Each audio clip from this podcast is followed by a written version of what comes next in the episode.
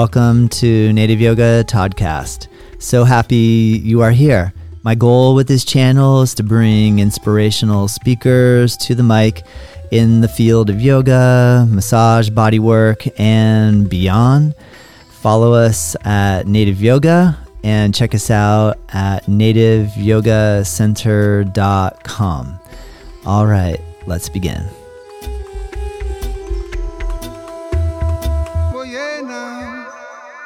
I'm so pleased to introduce you to Jodi Blumstein. Jodi's been practicing Ashtanga Yoga since 1994. She's got a deep connection to the practice. She has practiced with some of the premier teachers, including Pattabhi Jois and Tim Miller, and many more. She founded Priya Yoga in Chicago back in the day. She directed that for eight years. She's been she lives in Los Angeles. She held down a Mysore program for Yoga Works, and she teaches currently on Zoom. I highly recommend you check her out. Please go to her website, which is jodiblumstein.com, spelled J O D I B L U M S T E I N.com. You can find her on Instagram, Jodi underscore Blumstein. I'll put the links in the notes below and she's awesome. This is a, a, really great conversation, and I'm so excited that you are here. All right, let's begin. Jodi, I'm so happy to have a chance to chat with you. How are you? I'm doing great, Todd. Thank you for including me in your project.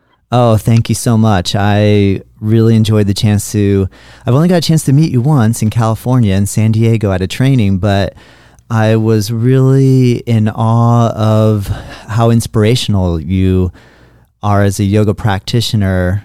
And I haven't had a chance to take class with you, but I'm guessing that flows also over into your teaching. how, how, how, do you do it? how do I do it? How do you um, do it? so cute. Um, you know, I mean, I've just, how can I explain this? Well, I'm, I'm turning 52 in January, and I started practicing when I was 25. And um, I have this thing that I like to think of this, which is that you know I have a lot of belief in Ashtanga yoga, and mm. I really like to think of it as like I've I've let my belief in Ashtanga and my faith in it really kind of lead my journey. Nice. Um, and kind of lead like some, some of the major choices that I've made along the path of my life. Um, and boy, sometimes you know, sometimes that's not easy. Um, and yeah, I just I do love teaching this practice. Um, I've I've also just loved all the twists and turns and the different kinds of things that have had to pivot, especially even you know in the last two years. Yes. Um, so it's been a pretty wild ride. I hear that. If if you started at 25 and you mentioned close to 52, you've been practicing for now longer than you haven't. Oh yeah, I know, yeah, right? Yeah. yeah. that was that was a moment. I was like, oh boy, I've been doing this half my life. Um, yeah, yeah, that, a lot of. Pre- I like to think like my life is a lot of sun salutations. yeah. Have you ever tried to add up how many sun salutations you might have done in the last oh twenty-seven years? I have not done that. You maybe you want to do the math, right? I'll I'll get back to that. That might take me a little while. And um, you know, that's a good point that you mentioned in the past two years. It's it's even kind of crazy mm-hmm. that it's been two years. Uh, how mm-hmm. has before I even venture down the road of asking you how your teaching has evolved, just within the last two year period, has your mm-hmm. practice evolved or changed or shifted? Are you just as interested as you ever were? Have you taken time off? Where how are you doing? Yeah, that's awesome. Um, well, it certainly has been impacted. You know, right before, okay, so just trying to think of the, the months. In February of 2020, I had, a, I had an accident hmm. where I, um, I got hit by a go kart. Wow. I was go karting with my family, and um, a go kart flew and it hit my shoulder, my left shoulder, Ugh. and it threw my helmet off and it hurt my neck quite badly. And um, and at the time, I was like I was like in a real, I, I actually was in a really good place. I was doing a lot of third and I was feeling really strong. And, you know, life with kids and practice is an up and down thing. And I was just, I was just getting into that good uh-huh, sweet spot uh-huh. when I got hit. And that was in, really late February, and just a few weeks later, COVID happened, and then I was home with my daughter, Mm. and um, you know, and a bunch of other things happened. And so the first months were not great. I mean, I was homeschooling. I had um, just a lot of chaotic things that had to that had changed, Yeah. and I had this injury, you know, and I was I was dealing with treating the injury, um, and just kind of getting it in place. Um, and then what happened was because my teaching pivoted in a certain kind of way, um, I decided that it didn't feel right for me to do just Mysore online classes. That Mm. didn't feel Mm. like I felt that I wanted to do some my SOAR online classes, but that what people really needed more was the voice and Mm. the movement Mm. and the like the community, of course, but like, um, but I wanted to provide, you know, more of my voice. And Do do Um, are you referencing in the idea of doing like lead classes, more of like Yeah. teaching did- flows and and yeah, Well, no, I kept with. I, I mean, it sort of evolved over time, but essentially, what developed for me during COVID was a six day a week, six day a week Zoom online online program, Mm. but that had, you know, I offer different things on different days. hmm So, for instance, one day's lead primary, and one day's lead intermediate, and one day's half and half. hmm and I do like something I call half primary plus. And I just found that, you know, especially then, that people just, they wanted to show up, they wanted to plug in. Um, but I didn't want to leave them in that spot of like trying to figure it out themselves. Mm. It's just, I felt like people needed to be held more. Yeah. Um, and so that's kind of, anyway, and one of the ways that that impacted me was that I found myself doing it with them on camera a lot, you know, very Yeah. Tim style. Um, I do, I, you know, I like to do lead with my class. You know, I got that from Tim, Mm. and I find that there's something in that exchange, even in person, that is not just beneficial for me, but like really beneficial for them. Um, I've always wanted to like put myself on like, I'm just another practitioner, you know, same Yeah. level as you. Yeah. We're doing this together. It's our saying we're a community. And, um, and so a lot of my practice was happening with my class, which Mm. of course is very different than like running into a Mysore room and doing my practice Yeah. or even doing it by myself. Yeah. So not every day that's happening, but that's happening a little more now for me than before. I'm teaching like an intro to third online. Nice. Um, yeah, so That's awesome. Do there's a you lot of do you feel Yeah. like I had a similar experience where once we switched over to doing things in front of a camera, it that I felt like I needed to demonstrate it more, which then caused me to Mhm. practice a lot more. And I feel like I've practiced yoga, like physical asana yoga, more in the last two years than I than I have in a really long time. Did you find that as well, or was it like a one time a day? Um, yeah. Yeah, it's yeah. kind of like well, it was. I couldn't afford to practice separately from my classes, Yes, right? Like yeah. a lot of those. Yeah. things. You know, I have a kid, and she Yeah. was doing school. I mean, and she was like starting middle school from her bedroom. Um, Yes. it's amazing how much you have to do. You know, it's like the cooking and the cleaning and the holding it together. It was Yes. amazing. So, um, so yeah, I found that I was doing it. You know, it, it was a lot because I was also managing a, a, a big injury um, that really impacted. You know, I couldn't really do third in those first. You know, Mm, in really the first ten months at all mm, um, was completely out for me. Um, so I just I was sort of rehabbing myself at the same time yeah. and juggling lots. But, It's but cha- it's challenging, right? Like if you're not feeling great to be Yeah. moving that much. Yeah, That's all. yeah, but um, I'm not. Yeah, but I'm. I actually thrive on like figuring out how to use the practice to heal. hmm So it's a big part. And I, I just think Yes. that, that that's you know really important. And so you know whether that means you know I do the whole practice with no chaturangas. You know, in some way, there's, Mm, there's about you know, mm. a couple different ways you can do it. Yeah. Um, I just you know I figure it out. That's So- awesome. So even with a pretty severely injured shoulder, like you said, left shoulder, Mhm. neck, you you would still Mhm. move and teach the classes. Would you be teaching the class and then maybe not actually demonstrating the chaturanga and or an up dog down dog, or were you just doing like a cow Um, cat? it really just depended on what my body needed at the time. Mm, my general modification would be like exhale plank, Mm, inhale up dog, exhale down dog. mm, yeah. So I could, you know, I could manage all of that. I was never really in a place where I couldn't, Yeah. um, I couldn't do that much.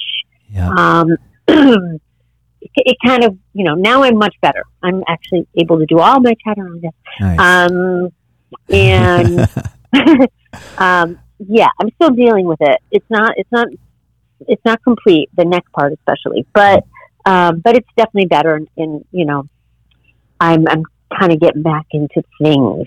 Well, But yeah. yeah, go, go ahead. That's okay. Were you able to seek out like obviously that was a really awkward time in like March of 2020 and then I'm guessing that you were seeking out alternative or treatments, body work and or physicians. Did was that all bizarre or did did that go easily? You a- It was. Yeah, I yeah. was lucky. Like I have a chiropractor I've worked with for a long time, and, and he stayed open right during that time. And he he was one of the only places I was leaving the house to go to was to Mhm. see him. Mhm. Um, and I did that for a while, but then eventually there was a point where, like, my doctors were like, you know, we want you to see a shoulder guy Mhm. and I went to see a shoulder, like a shoulder specialist, um, and he started me in physical therapy. Mhm. By by fall, gosh, I, I can't believe how long it's been. Um, Oh, by. October or November, I was doing physical therapy, and I've been doing that now since then, uh, once a week, twice a week, depending, and um, and that's been pretty pretty helpful for Nice. me. Yeah. I, have never gone to physical therapy. Was this your first time going, or have you had Yeah. to go before? What did you? What have you learned? Do you find it was very similar to what you've learned in yoga? Do you find you learned? Did you learn something that was unique and different? Um, yeah, it's been really nice for. Well, first of all, what they do in physical therapy, just to kind of give you the the rundown, it's like generally an hour. The first half hour you get treated on the table, and the second half hour it's sort of like you know exercises, right? Mhm. So it's got these two facets. So for me, I really like to lay on the table, um, and that's just really nice that I get treated. yeah. Um, and when it comes to doing that work, um, it's been really helpful. So it's been useful. I think my students have benefited from it too. Yeah. Um, particularly like I incorporate when I teach, I have a class that, you know, called Intro to Third. And, you know, it's funny. I'll just segue a tiny bit into this, but like, Please. you know, I have this six day a week thing that I'm doing on Zoom that I like to think of as like a full week program. And, um, and while I do teach intro to third, I don't limit people from coming to it yeah. um, if they're curious. And it's not like you have to be coming to my second series class to come to that. Mhm. the intro to third class is sort of like includes a lot of therapy for the shoulders in preparation for the arm balances and like what I think of as like foundational poses that you kind of have to master before you can even look at those poses in third. Mhm. So I spend a lot of time giving them these foundational pieces and kind of encouraging them to work on that. Um, and some of that's really included physical therapy stuff that I've picked up for shoulders. That's And awesome. kind of- yeah. That's really cool. How, if we want Yeah. to join you, do we go to your website, Jodi? Yeah, I have a there's a there's a Zoom link. Uh-huh. I always post this on my Instagram. Mhm. Uh, I post a lot on my Facebook as well, which is a little bit, um, which is a little bit unclear right now. My Facebook is going through a transition, but there's going to be a Facebook page. Um, and um, but yeah, I always post my Zoom links. I, I try to post about my schedule and my classes, you know, as consistently as I can. But it's hard to do a lot of social media. Oh, Mhm. Yeah, it's a lot of work, right? One, Oh my God. one- one thing that's blowing me away lately is that I've always heard this term from web designers that like there's the front end and the back end. You know, the front end is what we see and the display that the public sees. On the back end, you know, I've always kind of imagined, you know, there's these web designers back there and like what are they doing back there? And like how do they it's always seems so like the code and writing it and then figuring mm. out all of the search engine optimization and all that stuff has always seemed so complicated. And lately, I, I keep trying to learn as much as I can, and I'm just blown away at how much there is on the back end. Like the amount mm. of work that needs to be done for all yeah. all of these digital um, the, yeah, know, the way we're moving forward. Yeah, it's it's it's incredible. What mm what do you tend to focus on the most? Like when you decide to put your time into something, are you are you mostly with an Instagram person? Are you mostly web? Uh-huh. Do you? I know you're doing a lot, well, but yeah, what I do is I'll put together a post. I will, and I just simultaneously I throw it into all the spaces at once. I do Instagram, Facebook, and mm-hmm. Twitter. Mm-hmm. I just, even though no one looks at my Twitter, and I don't follow anybody on Twitter. It, it's just that I have it, and so yeah. it kind of just goes. Um, and I just try to do that as consistent, you know, a little bit. Maybe once a week it really yeah. gets done. Yeah. Um, probably less, unfortunately. It's hard. Um, and then I do like a once a month email blast, nice. which, you know, I feel is pretty important for really keeping people connected. And I just have a, a lot of people from, you know, there have been times where I've traveled and taught on the road a little. It's been a long time now, but luckily I, you know, was smart enough to collect some emails along the way. Yep. And, um, you know, I have a bit of a list. So I like to do a little email blast. Nice. I yeah. I was just looking at your bio on your website and it made mention that you'd been uh, holding down the Ashtanga program at Yoga Works since 2004. Can you mm-hmm. update us on where Yoga Works is currently? Mm. Yeah. Because um, you're in LA. I guess I, I want to preface yeah. that too. Uh, yeah. California, yeah. Los Angeles. Yes. Yeah. All right. Yeah. So thank you. I so yeah, I came here from Chicago, and when I moved out here, basically kind of got I got very lucky, and I ended up at the Center for Yoga. Um, and just to say, like the Center for Yoga is a really special place. It's not on the west side of LA, which you know Santa Monica sort of like, you know, just has always has been like you know the mega sort of source area for like a lot of yoga things. Yeah. Um, not necessarily Ashtanga, but yoga in general.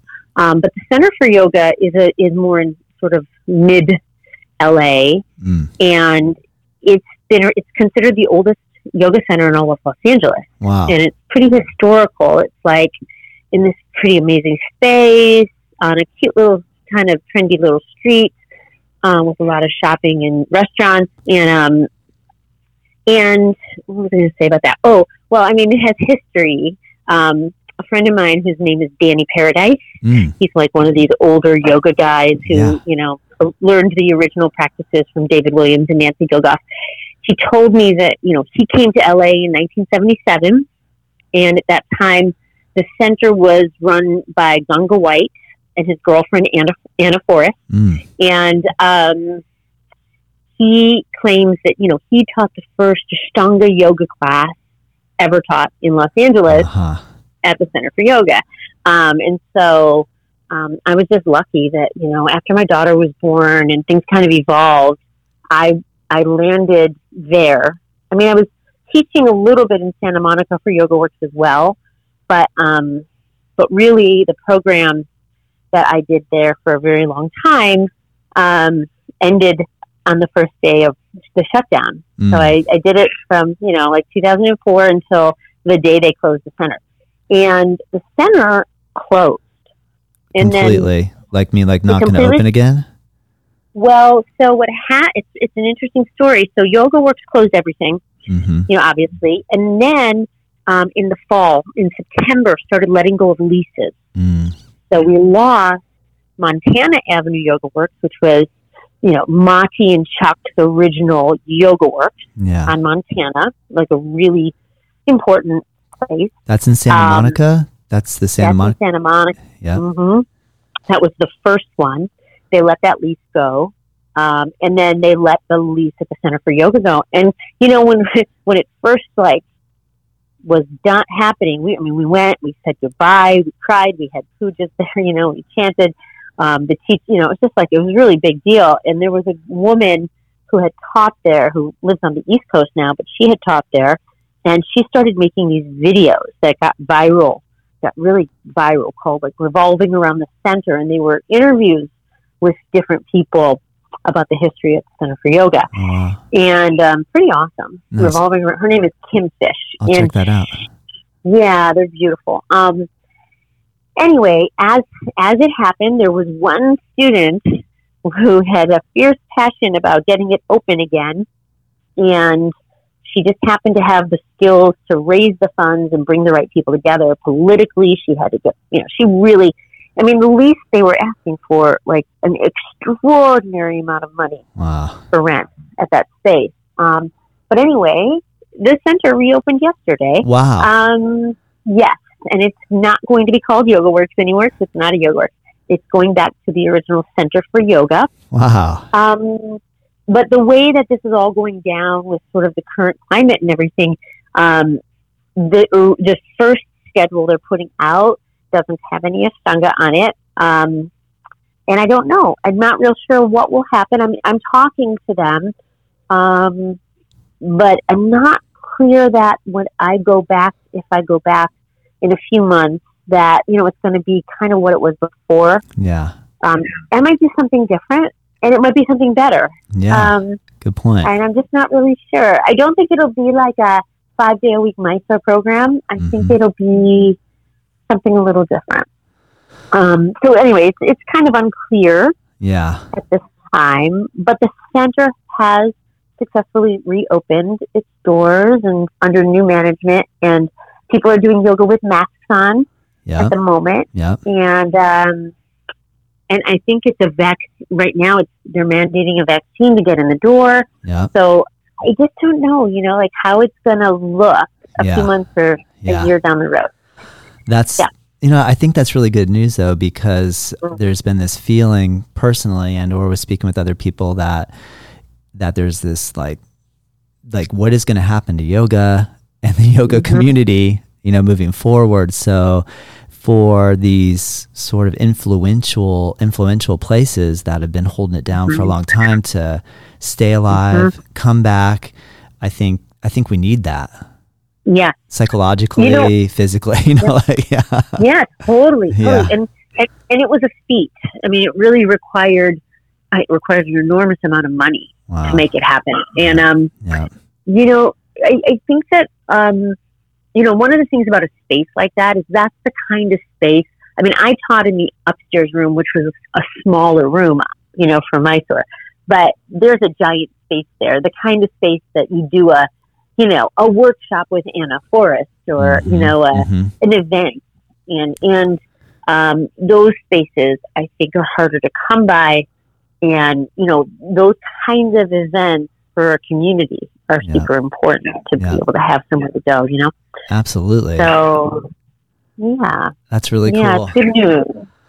did um Yeah. and so now you're soul right now currently you're working with the online and haven't actually gotten back into teaching in a physical space is that true Well, um, as of what's happening right now is I'm teaching on Fridays. I teach my lead primary online, and I'm zooming it out of a smaller space mm-hmm that is near where I live, um, and um, using that space to do a sort of a lead class with people there yep as well as online. So I'm sort of exploring that. nice Um, yeah, and then on the other days I'm online, and I'm and what I'm really focused on actually is is sort of doing semi-private groups with people. Mhm. I mean, I have to say that one of the things I wasn't doing at all, not I mean, for years I did not teach a private for I don't even know for how long, uh-huh. and now with COVID, um, I did online privates with people around the world,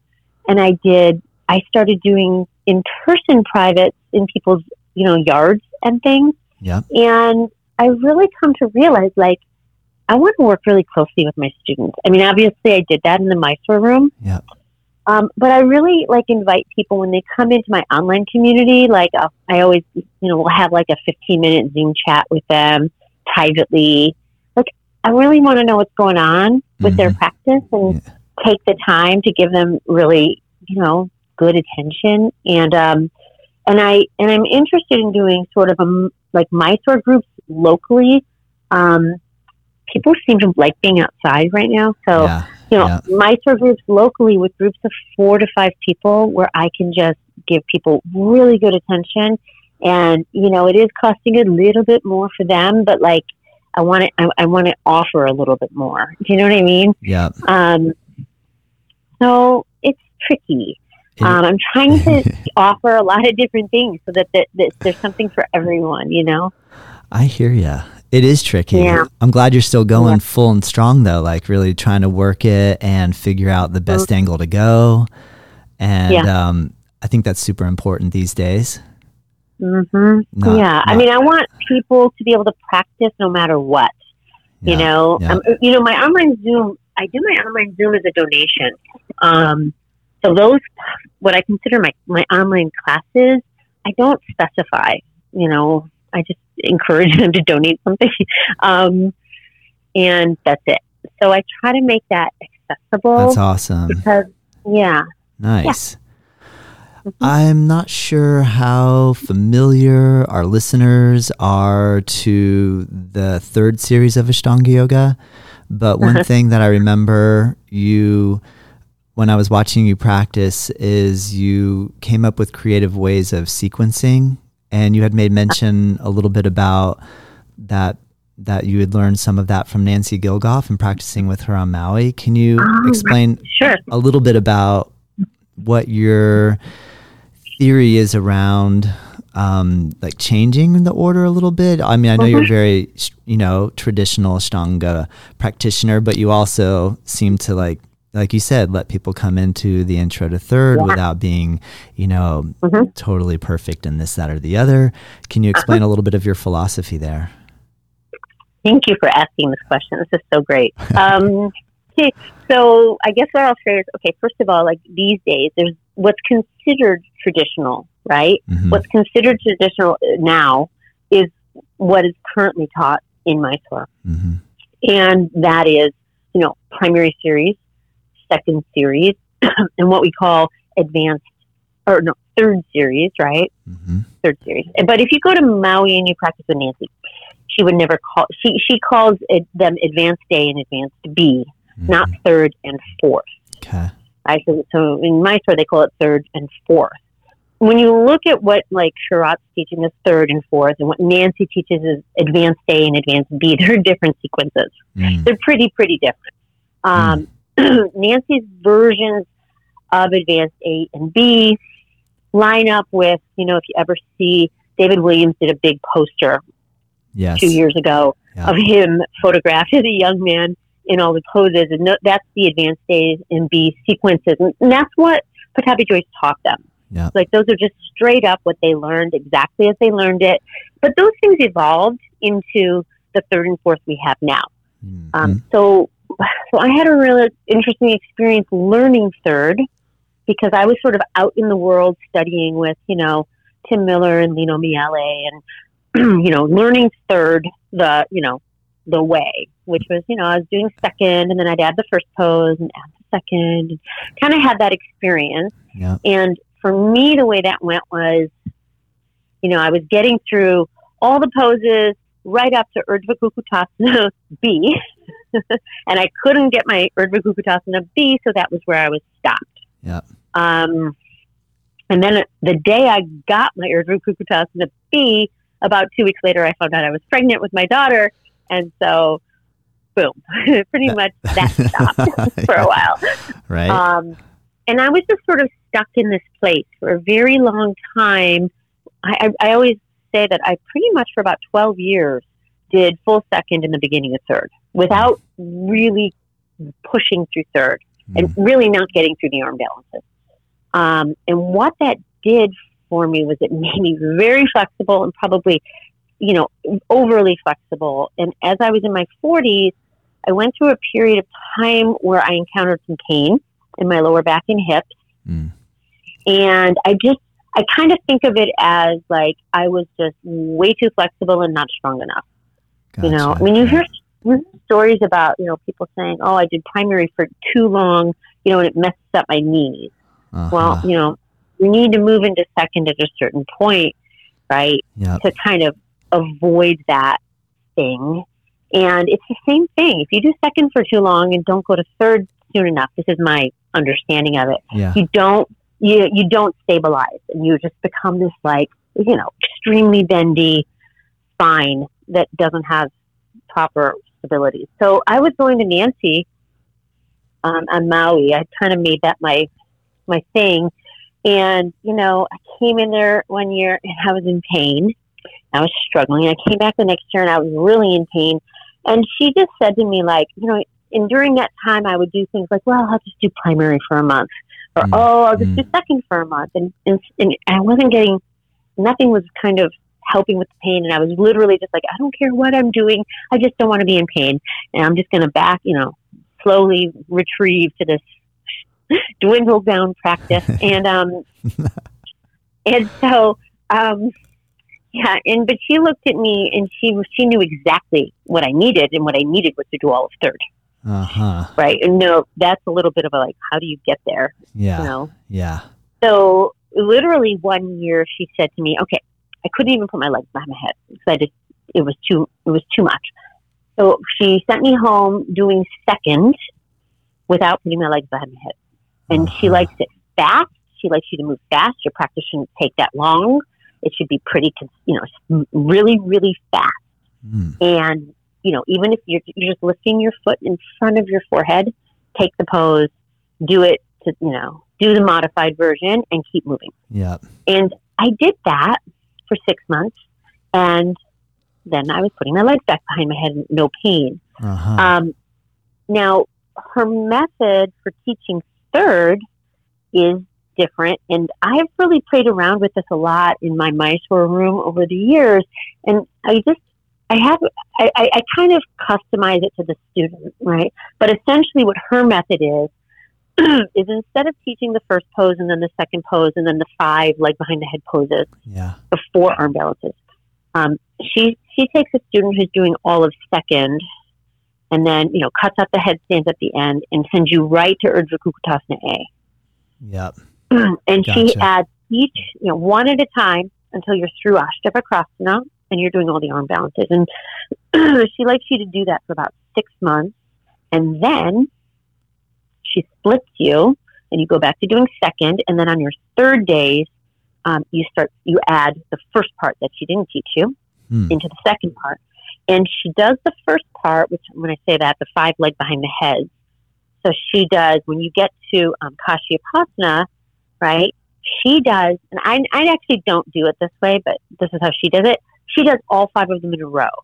So you go right leg behind the head, Kashyapasana, you sit up, you lift for Chakrasana, you just keep going. Bhairavasana, Gotcha. no vinyasa there.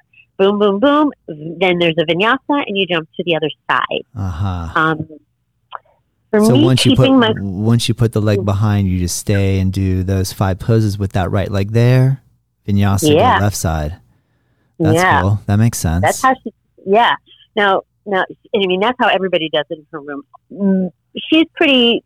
She knows that, like I, she just lets me do it the way I do it. I the way I do it is I do Kashyapasana, right, left. No, I do Kashyapasana, right, Vinyasa, left, Vinyasa, and then I I merge, and then I do a I do the two Mm, Okay, so how can I want to explain this well? I do Chakrasana and Bhairavasana on the right. yeah. I take a vinyasa. I go to the left. I do the same thing, right? And then I jump through for Skandasana. I do the last two together as well. Does that make Uh-huh. It does. sense? That makes yep. So you did like So- one, then you do two together, vinyasa 2 Mhm. together. Yeah. yeah. It, Yeah. So, because I can't, my neck gets a little irritated Oh yeah. if I, yeah, I can doing relate. that many. Yeah. Yeah. yeah. Yeah, and I have some disc issues in my neck. Just so- a little irritated or a lot? no, I'm kidding. yeah, no, it's just too much for me. Um, I mean, but but I'm telling you, like if you're in Maui with Nancy, like it goes fast, I mean, Yeah. and she's usually there, like adjusting you in each one of them, and then boom, the other side. And um, I mean, I did. Have a, I did Uh. have a chance to practice with her there once, and we brought Ethan, our son, who he was nice. he was almost two, I think, and she Mhm. was so sweet. And she was like, "Bring him Uh-huh. in, bring him in." I'm like, "Are you Yeah. sure bringing a two year old in the room? I mean, uh, Oh yeah. Mm-hmm. the other practitioners gonna be okay with that?" And and she was so Yeah. sweet and nice, and she loved having kids in the room. And I just, it's a Mhm. pretty awesome vibe there. yeah, Oh yeah, right. Oh yeah, and then you get to go to the beach. I mean, what could be better? right. yeah.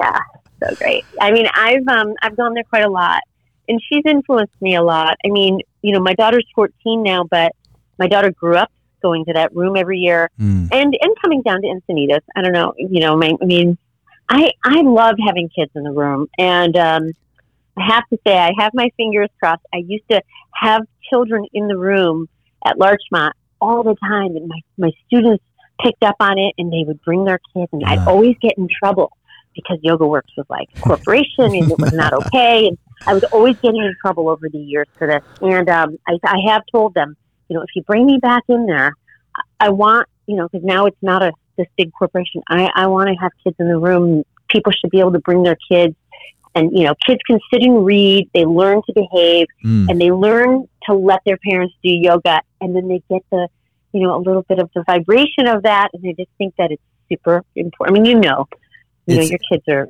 Yep, yep, absolutely. Do you would you let them bring say would you try to limit it to like books and coloring books or would you let them bring an iPhone slash iPad in?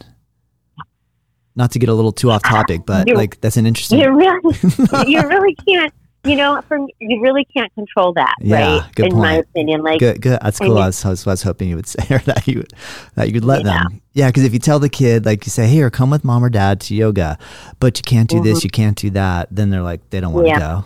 Yeah. right you know my daughter the, the way the thing she said, just to put it in context my daughter's 14 and i bought her her first phone for her 14th birthday Yeah. So, So- that's kind of holding out a long time these days, right?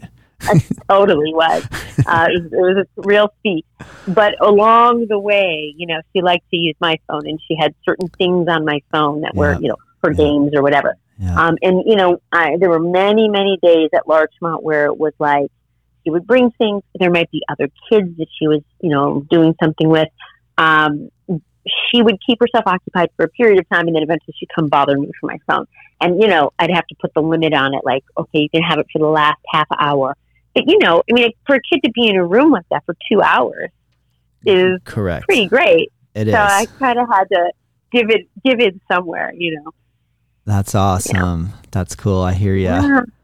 It is. Yeah. Pretty, it is. Pretty, can you talk a little bit about your holding down the Priya yoga? That was one thing I was really excited about when I met you, is because we named our daughter Priya, and you said I had a yoga studio named Priya Yoga, and uh, that was in Chicago.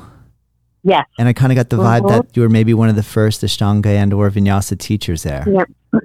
yeah. So, oh yeah. So let's see. Boy, we're going way back in space and Now we're going Um, backward. yeah, we went. Yeah. Yeah. Um, no, it's great. So I grew up in the northwest suburbs of Chicago, and I went to Northwestern University, and I and when I left school, I lived in the city. You know, and um, and I I took my first yoga class in Chicago. Um, I, and I was a personal trainer. And I was like, you know, I was young. I was like, you know, 21, 22. I was doing personal training. I was really into the, you know, physicality, rollerblading all over the place. And, um, and I taught aerobics and I taught spinning and, um, this is like the early nineties. And one of the gyms that I worked at, um, I, I ended up in a power yoga, sort of a vinyasa style class that was being taught by a guy who had, you know, just moved to Chicago from Santa Monica. And I took that class, and the very second time I took that class, I brought my mom. Uh huh. I thought it was there was something really cool about it, right? Yeah. Yeah. And um, I started to sort of follow him, and within a few months um, of like taking, you know, this vinyasa style class twice a week, um, somebody said, you know, there's this other class you should check out at this other place, which was like more of a yoga center. Um, and it was the, a, a lead primary series class. And at the time, it was the only Ashtanga class being offered in the entire city of Chicago. Nice. Um, and the place it was at was run by this lovely guy who was really a hatha yoga teacher. You know, he followed a guru. I can't remember who it was even. It was, but it you know, he had a guru and he had traveled to India and he taught hatha yoga. Um, and then on one of his trips through India, he had encountered, you know, he had ended up in Mysore and he had taken a class with Pattabhi Jois. And so he came back and was leading the primary series, like a counted primary series class. Mm. Um, he had he he had a thick German accent, and he taught it, you know, counted in Sanskrit, and it was just like no explanation, like you know, Bhuja Pidasana. Yeah, like, and I was like, what? What is he saying? What's going on in Bhuja Pidasana? What am I supposed to do? um, and it, and you know, this was my first Ashtanga experience. Um, and when I um, think about those that was and it was offered on Saturdays, right? Which of course, you know, it's like supposed to be the day you don't practice, but it was the only class. And when I found that class, I really felt like I had, you know, found something. And um, and looking back on that, the people who were in the room in that class, literally in you know 1994, 95, those people all went on to open, you know, the first yoga centers that kind of branched out mm. as yoga expanded. I mean, that center is gone now. but other than him, I only remember there being, you know, the Iyengar school. Mm. Um, there were no other centers. Right. Um, and the class that I had taken first was in a gym. So um, this was before yoga centers, you know? And so trying to think how this all went down, but um, you know, the guy who was teaching the flow classes or the power yoga classes, he was really into hosting workshops. And, you know, we became friends. And I remember he brought Beryl Bender Birch, and that was the first workshop I took. Mm. Um, and then, you know, later he brought, you know, Tim. I, I mean, he, I met Tim because of him. Uh. Um, and, you know, he brought Richard and, um, and eventually, you know, there were a lot of workshops that I ended up doing, but, but I remember that, you know, it was shortly after I met Tim that, you know, I went to Encinitas and that became like my thing was to go to Encinitas and, yeah, and, and, yeah. you know, once I kind of, it took a while for me to figure out that like, okay, there's this power yoga stuff I've been doing. Now there's this lead thing I've been doing on Saturdays okay, I'm supposed to do this on my own every day. There's nowhere to do it. There's no community for that. Right. Um, I started to like rollerblade to the beach and invite people to come practice with me, and all these other people would come and we would do yoga. Um, you know, the discipline to do a daily Mysore style practice was something that evolved over time because there really wasn't anybody saying to me like, "Do that," mm. you know. Mm. Um, but then it did, and then it came, and you know, I was traveling to see Tim, and then actually, I also had a girlfriend in this group who dragged me out to San Francisco to take a workshop with this woman she had met in Mysore, and it was Dena Kingsberg. Uh-huh. Um, and so, like between like for for a very long time, Tim and Dena were the teachers for me, like yeah. really, yeah. really strong teachers. So I haven't met Dena, yeah. but I can see why you would be inspired greatly by hanging out with with those guys. Yeah. Dena's really beautiful. I mean, just her voice just I mean, when I hear her voice, it just it just like then I just I just melt into water. so it's pretty yeah. it's pretty amazing to watch the evolution where you know I I want to be optimistic. I mm. feel like um, I I started getting seriously into it like around about 2000. I feel like there was mm-hmm. this incredible just forward momentum of excitement about yoga moving through mm. like the mid 2000s and and um I mean even COVID out of the picture I feel like I don't know 2017 18 I mean things were going really good here but it almost seemed personally like there was a little turn somehow like mm-hmm. maybe we had gone through this explode like massive growth and that it was starting yeah. to restructure again and And then Yeah. the last two years feels like it just got pulled all the way back down to the real Mhm. roots. It's going to be so interesting to see how it regrows again. Would you agree with my analysis or Mhm. are you coming from a different space? You know, are you, what, what do you, Yeah. how do you see Um, it? I'm not 100% sure, but I think what you might be saying is like, okay, so here's what I think. I think that you're right. I mean, I remember, I, I didn't even get to the part where I opened a studio in Chicago, but I ended Oh, up opening a studio. That's okay. We were headed there. Yeah. remember yeah, when I opened it, right, there was a moment where, you know, okay, this is part of my story, but like, you know, I remember the moment when like Christy Turlington was on the cover of Time magazine Mm, mhm. and, you Yeah. know, Oprah Winfrey had somebody on her show, you know, Yeah. and I did some work with Oprah Winfrey in Chicago right before I opened my studio. So like there was just, and that was like pop culture. yeah. Okay. Like, yeah. Oprah at that point was like very famous, right? So, um, and there was just, I remember having this little studio and, you know, the Time magazine thing came out and Christy Turlington was doing a Ashtanga with somebody I knew in New York, you know, so it was like, Mm. okay, you know, Madonna was doing Right. Ashtanga. Right. you know. Right. Um, and, and I remember like I could, I could just feel the phone was ringing more. You Yeah. know, we had phones, yeah. we, had, we we actually had phones. We had landlines. we had phones and my email was AOL. Um, so you know it was like i could you there was like this direct correlation between like what was happening out there and you could feel it growing but then you know i think what you're talking about is that you know every health club has yoga Mhm, Right. you know and then there's these chains that evolved i mean yoga works you know i watched yoga works go from being you know this root place on montana avenue. They bought the center for yoga and then they you know ended up you know they the owners chuck and Maty you know sold and left la you know and this corporation became you know a Mhm. yoga teacher training program that was going all over the world. And then you know yoga studios being bought in new york and houston and atlanta. And you know when covid happened that thing collapsed right and the reason it Yeah. collapsed so quickly is because yoga works as an entity was too big for itself Mm, you know yeah. and um, and what I think is really great right now is like people would say to me, "Are you going to open a yoga center in Los Angeles?" You know, because I had done it before, and I would always say, "No, no way, I'm not." It, it's it. There's these huge Yeah. corporations that you know Yeah, rents yeah. are so high. I would Yeah. never do it.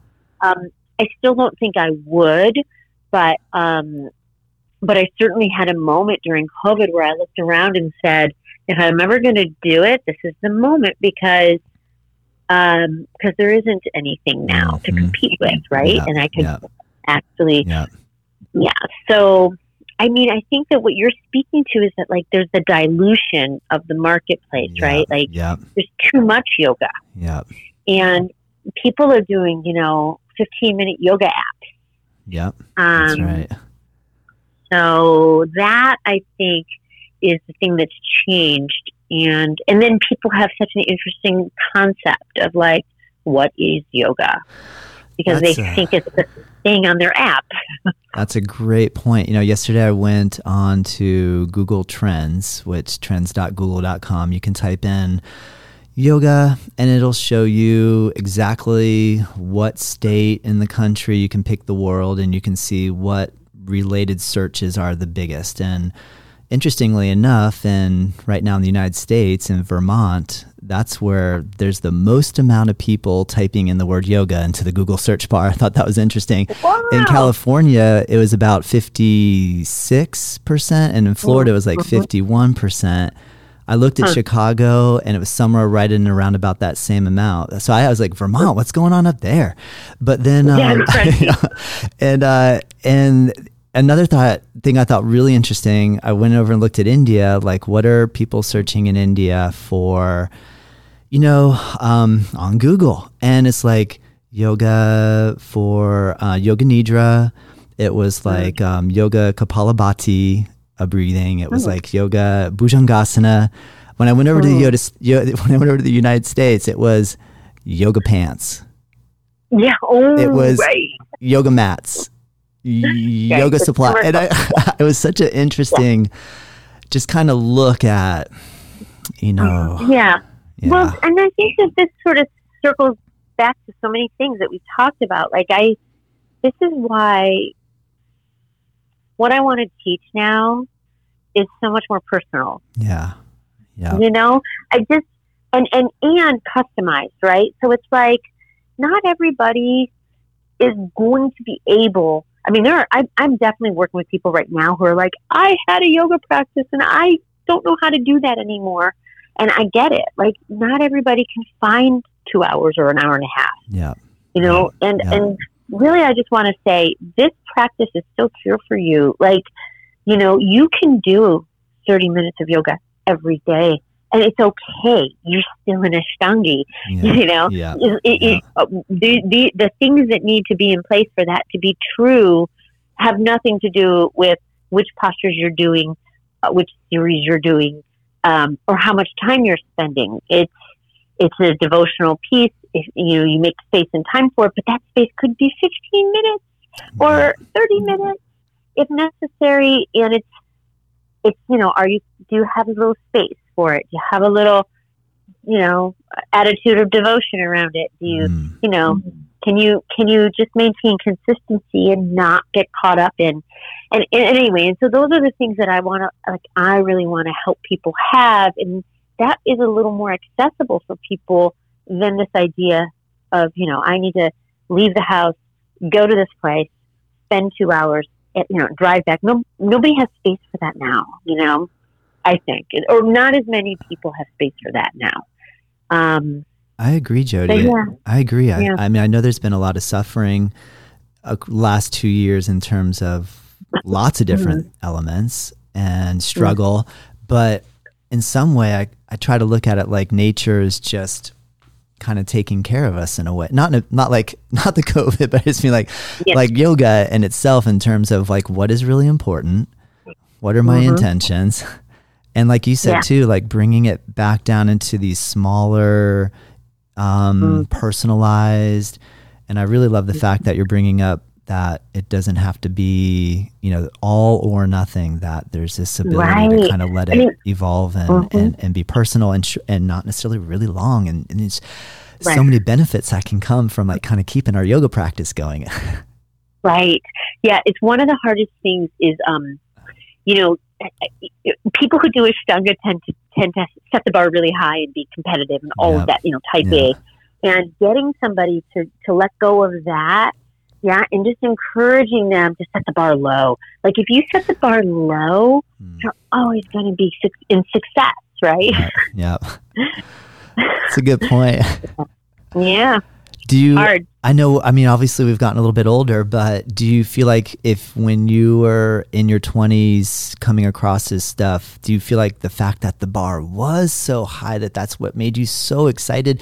Do you think if you approached it with a low bar back in your 20s, would you be just as interested? I tend to think I would have been. Like, I think because Mhm. that bar can obviously the bar can get raised and lowered, but um, I guess I just love that fact of evolution of like how much energy we had in our 20s to like Oh my god, right? as approaching 50 honestly- i'm like you know wow Yeah. it's a little different I have to say, if Ashtanga yoga hadn't been so compelling, I might not have had yeah the level of attraction. that is right? interesting Like- right yeah Yeah. Because I was, like I said, I was like, I was, I was a little, like I like say, I was a little bit of a sick puppy. You know, I was like, I was racing all over on my rollerblades and teaching a spinning class, and then doing Ashtanga, and then you know, teaching a steps aerobics. I don't know. I just, I did all that stuff.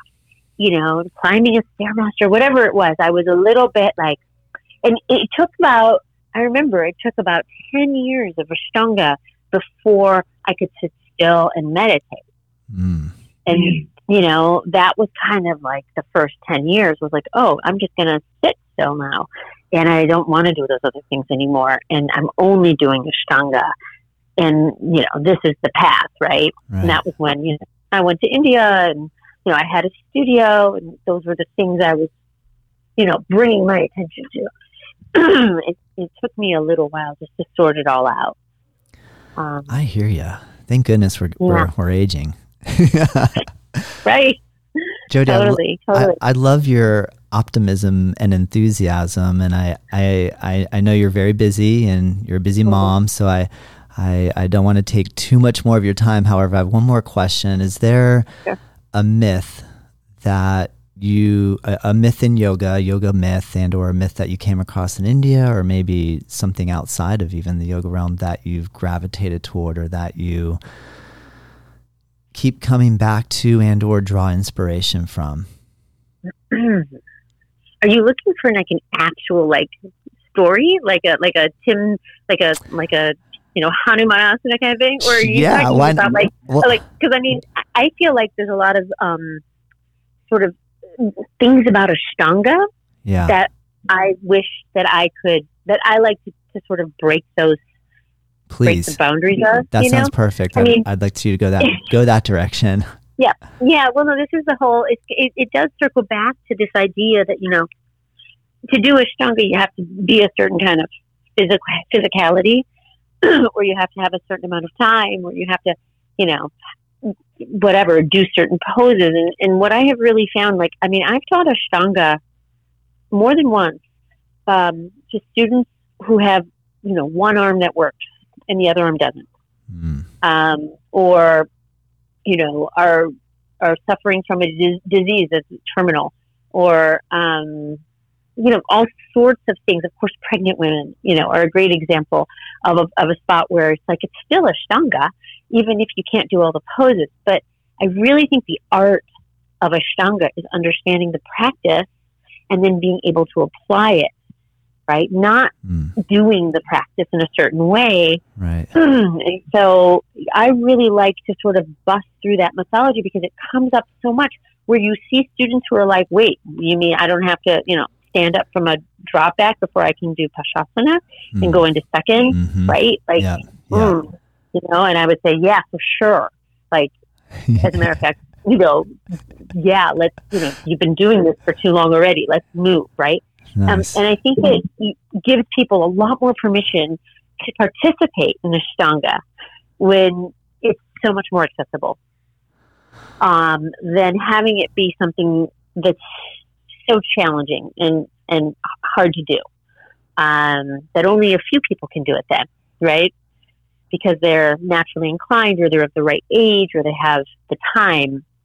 Um, so, yeah, so for me, it's like, it's this story that Ashtanga has to be kind of this thing that we put it in, this little box we put it in.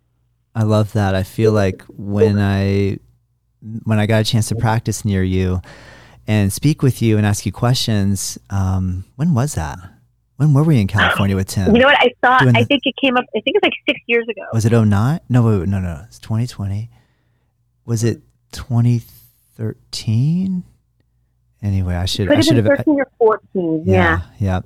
And and I feel like as I started asking you questions, you kind of you really did kind of bust the myth down a little bit for me, which really helped me actually. It gave me kind of gave me a little encouragement because I I kind of felt like low man on the totem pole in that room.